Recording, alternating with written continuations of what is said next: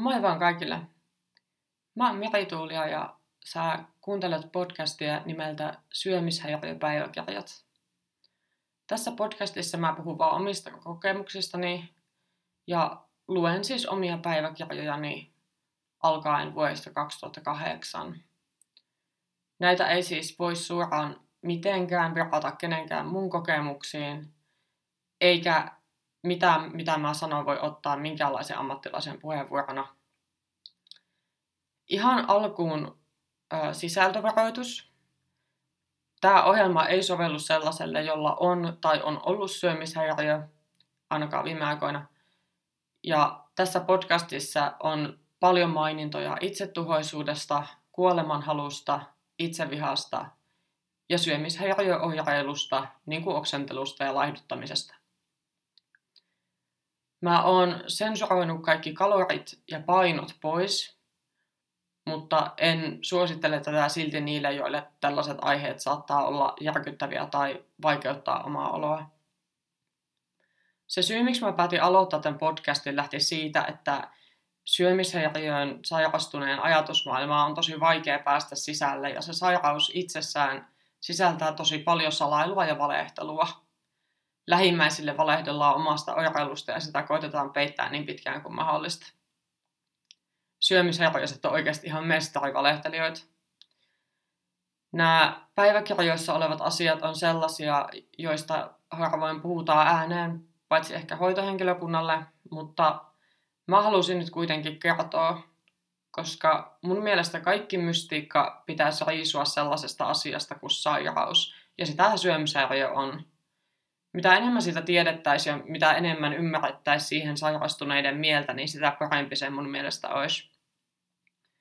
Tästä ohjelmasta voi olla hyötyäkin jollekin, ainakin jollekin, joka opiskelee psykologiaa tai kuuluu vaikka hoitohenkilökuntaan ja haluaa ymmärtää sairastuneen mieltä paremmin. Ja saa sitä kuunnella ihan vaikka vaan siksi, että on utelias. Tämä podcast etenee aikajärjestyksessä alkaen vuodesta 2008, joka oli se vuosi, kun mä sairastuin. Mä luen näitä päiväkirjoja ja kommentoin niitä sen mukaan, mitä tulee mieleen. Ja välillä mä koitan vähän keventää humorillakin, jos vaan mitenkään kykene. Välillä ei ole tarkkoja päivämääriä ja pahoittelen sitä, koska toisinaan päivät meni keskenään mulla sekaisin. Semmoinen kommentti vielä, että mä voin nykyään ihan hyvin, ja pystyn sen takia näistä asioista tällä tavalla puhumaan imperfektissä. Tämä ensimmäinen jakso pitää sisällään tämmöisen kirjasen, joka on kirjoitettu kesästä syksystä 2008, ja siinä huomaa selkeästi mun ajatusmaailman muutoksen. Lähdetään liikkeelle päivämäärästä 6.6.2008, koska se on viimeinen sellainen normaalilta kuulostava teini-ikäisen tytön päiväkirjamerkintä. Ja mä olin siis tuolloin 14-vuotias.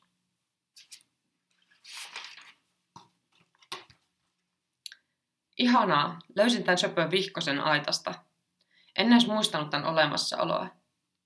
Luin tuossa vanhaa 2004 päiväkirjaa ja huomasin, että olin melko omituinen. Enpä ole sinänsä paljon muuttunut. Tai ehkä se haaveilu ja unelmat on osa mua, uskoisin niin. Tuleekohan musta joskus joku taiteilija työkseni? Ei varmaankaan, mutta ei se tarkoita, että taiteen pitäisi kadota musta johonkin.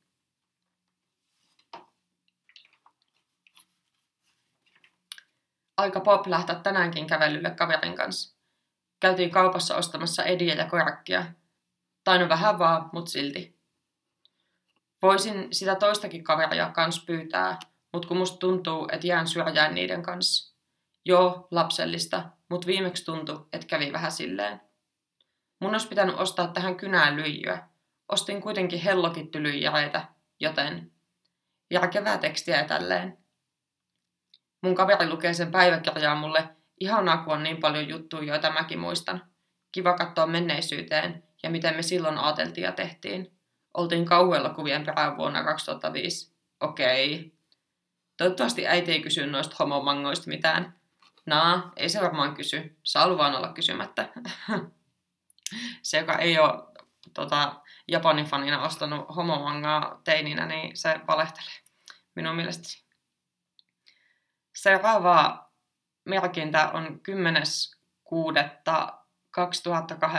10.6.2008.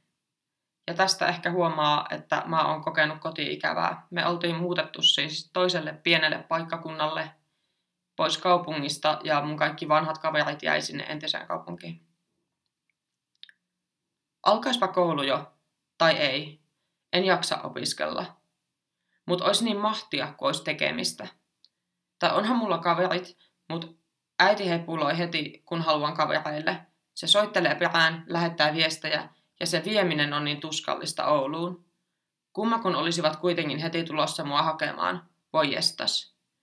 Antaisivat mun olla täällä nyt viimeinkin. Paskat ne hevoset mua ikävöi ja kerro kuinka ne kaipaa. On kauhean nurkkaan ahdistettu tuolla vi- Vitmantiellä. Vittu mä haluan pois sieltä. Välikommentti. Vitmantie sijaitsee yli Iissä, se on semmonen todella pieni paikka. Enää kaksi vuotta jes ja pääsen pois. Äiti sanoi, että voisin asua lukioajan yksillä meidän sukulaisilla, kun ne asui Haukiputaan keskustassa, ja siellä on hyvät yhteydet Ouluun. Mutta asuisin ehkä mieluummin siellä omassa kämpäs. Mutta vuokra-asunto Oulusta on ihan liikaa vaadittu, eikä mitenkään mahdollista.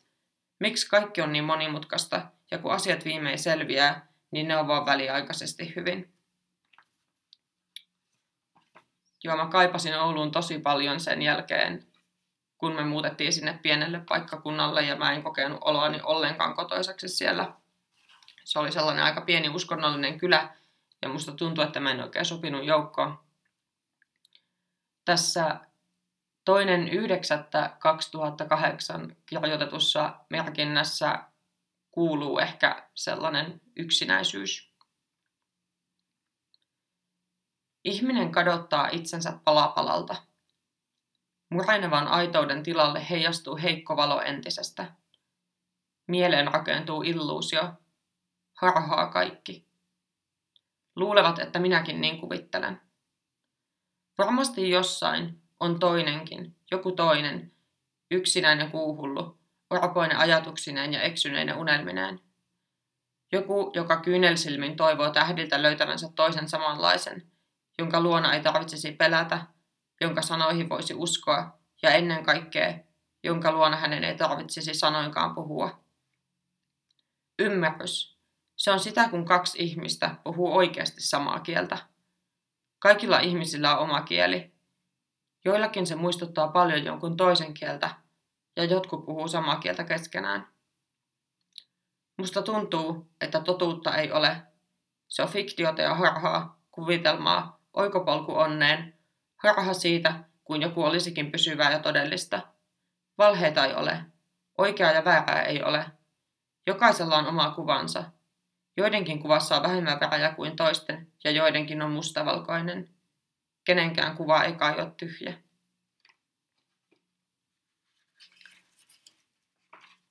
Tuosta huomaa, että mä kaipasin ihan hirveästi kuulluksi tulemista ja ystäviä, ja ehkä se toiselle paikkakunnalle muutto ja ystävien puute sitten vaikutti siihen, että mitä mä ajattelin itsestäni, jos tälleen keittiöpsykologisoin omaan 14-vuotiaasta itseäni.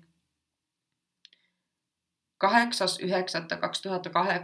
mä oon kirjoittanut ensimmäiset sellaiset runot, joista jotenkin selkeästi näkyy läpi itseviha.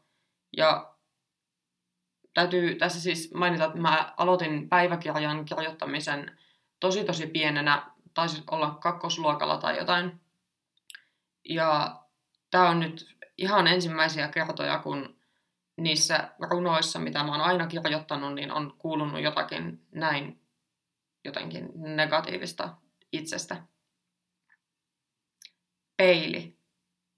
Sanoja paperilla, musteella sotketut sormet, kuin riivattuna raapivat sanoja paperiin. Hento kyynel sotkeutuu musteeseen värjäytyen mustaksi, kadoten kuin peitellen olemassaoloaan, niin kuin hän. Kirjoittaa kaunin kiitoksen ja katsoo peiliin, joka katsoo takaisin. Ainoa, joka häntä katsoo silmiin, inhoaa häntä myös. Tuossa ehkä jotenkin mä kuulen sellaisen, nyt kun luen tuota, niin semmoisen heräävän jotenkin itse epäilyksen ja itse inhon, mikä on tietenkin tosi tyypillistä tuossa iässä ja tosi paljon mun kohdalla sitä teini-angstiksi leimattiinkin ja kävin koulukuraattorilla silloin juttelemassa ja muuta tällaista ja ei sitä oikein kukaan osannut huolestua, että ne tekstit oli vähän tollasia, kun niinhän ne oli monilla muillakin.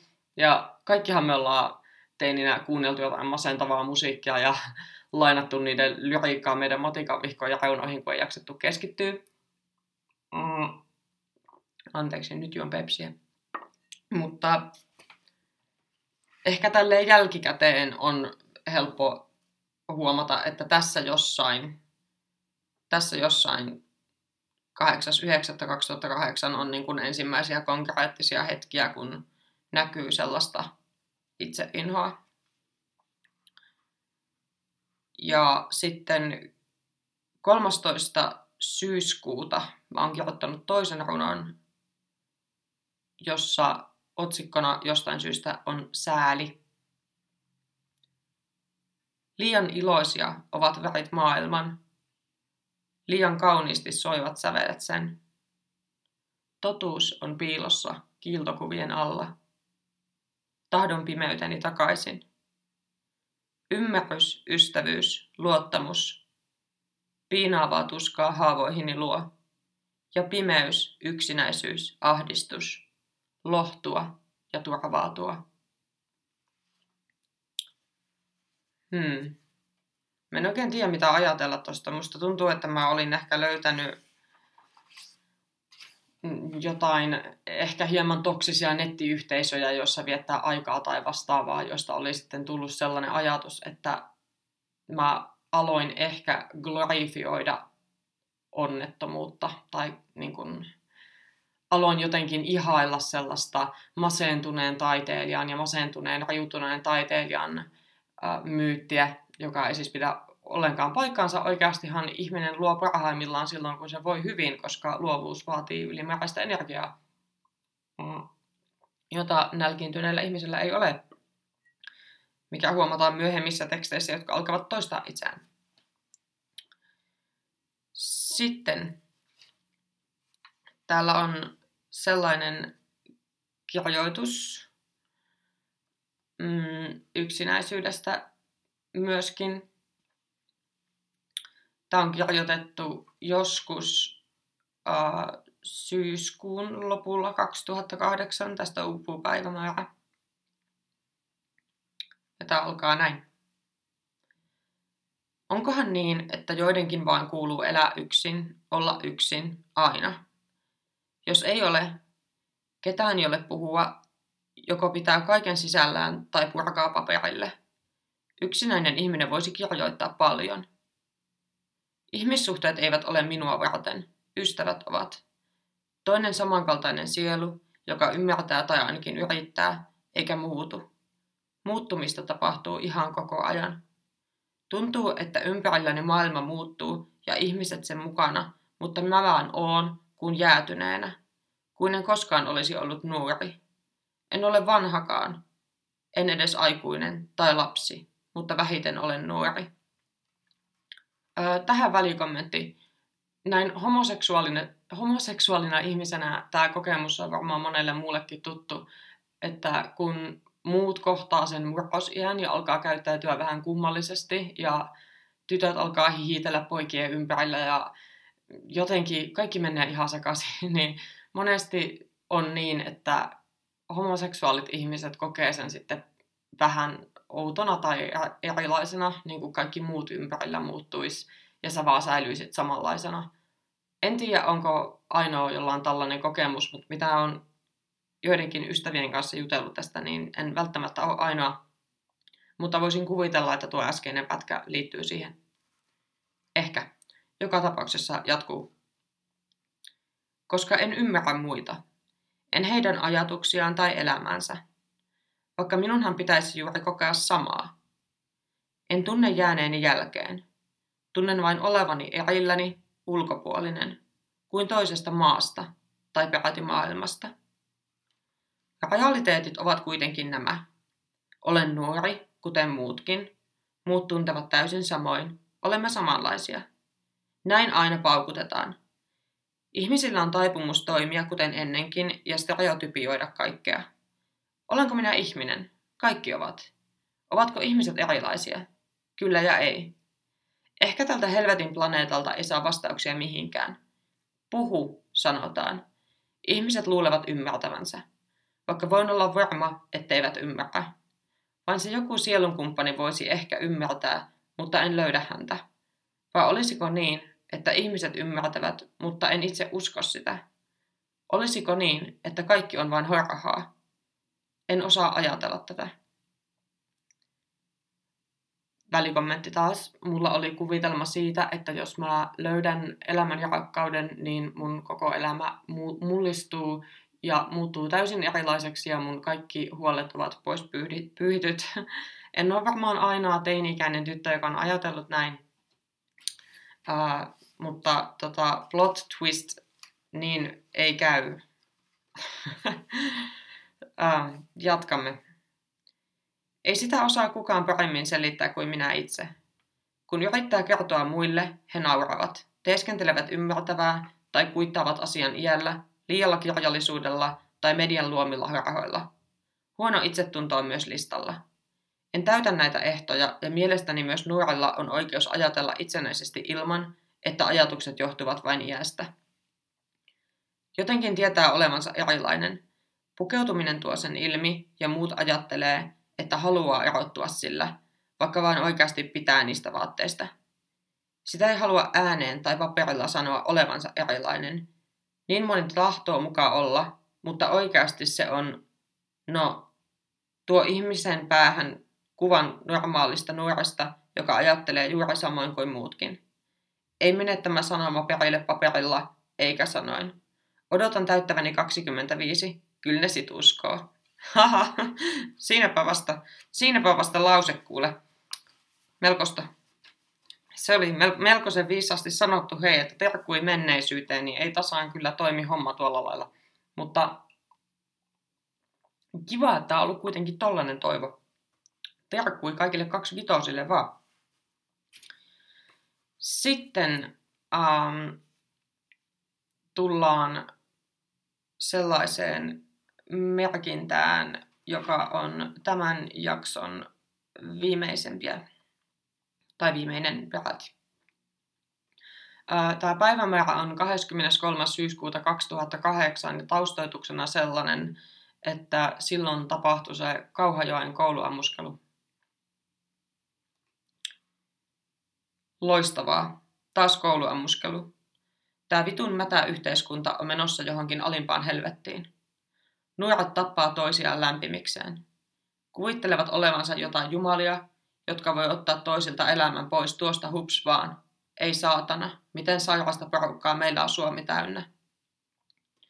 Kaveri kertoo, että mun erottuvuuden takia mut ammutaan heti, jos kouluun tulee ammuskelu. Siitä vaan, ihan vapaasti. Ei liikuta mua, ampukoot. Ei mua tähänkään asti ole kukaan täällä ymmärtänyt, niin miksei. Enkä helvetti osaa sanoa edes omaa nimeeni. Syyllistän muita, vaadin ja ruikutan, että ne ymmärtäis. Ja miksi? Jos olisin perheen pää, tekisin asiat ihan eri tavalla, enkä koskaan näin sekaisesti. Meillä on tavarat missä sattuu ja asiat miten sattuu. Ja ihan liikaa eläimiä. Ja kaikki aivan miten sattuu. Joo ei. Mä haluaisin asua jossain muualla. Mä haluaisin asua yksin. Mä haluaisin vaihtaa mun nimen. En vielä tiedä, minkä nimen otan. Luna, Mei tai jotain. Haha, lol. siis välikommenttina Luna, kuvitelkaa oikeasti. Jatkan. Sitten osasin ainakin sanoa nimeni itse. To, on multa ihan saavutus, jos onnistun kertaakaan tekemään sen äänteen. Äiti haluaa mut taas puheterapeutille, mutta paskat on menossa. Se luulee, että mulla on jotain traumoja sieltä, että olisin säikähtänyt pahoin taustana siis kävin puheterapiassa monta vuotta ala-asteella, mutta en vain oppinut. Luulkoon. Tuostahan on vain etua, en ole varma, en ole varma onko pelännyt tai jotain, mutta en mene. Mieluummin on vaikka mykkä, onhan sekin vaihtoehto. Tai jos puhuu vain tutuille ja ystäville. Jos ihmiset tosiaan on noin kusipäisiä, niin mä lopetan puhumisen kokonaan. Joskus toivon, että olisin oikeasti mykkä. Ja siinä oli tämän vihkosen sisältö näiltä osin. Tässä ei ollut varsinaisesti vielä mitään itse syömisäiriöön liittyvää asiaa, koska mä halusin pohjustaa tätä tarinaa niin kuin kronologisesti silleen, että löytyy niitä syitä ja pohjia ja jotain, niin kuin, mistä ammentaa siihen, mitä seuraavaksi tapahtuu. Koska mikään ei tapahdu tyhjiössä ja tosi paljon mietitään niin kuin syömishäiriöiden syitä ja se tavallinen syömishäiriöisen profiili on sellainen joku keskiluokkainen, perfektionistinen kympintyttö, mutta mm, se on ehkä monimutkaisempi ilmiö. Ja musta oli hyvä kuitenkin ottaa tähän tällaisia sivuja, jotka oli aikaa ennen niitä pahimpia sairausvuosia. Että seuraavassa jaksossa mennäänkin sitten siihen, että millä tavalla nämä asiat alkoi vaikuttaa vähän kaikkeen. Ja tämä on tosiaan suoraa päiväkirjatekstiä, joten se ei välttämättä ole aina kauhean loogista eikä kaunista. Se on vaan itse itselleni silloin kirjoittamiani ajatuksia, joita mä nyt olen päättänyt jakaa tässä podcastissa siksi, että mä ajattelin, että se voisi olla mielenkiintoista tai jollekin jopa hyödyllistä. Mutta tässäpä tämä tällä kertaa ja seuraavaan jaksoon näkemisiin.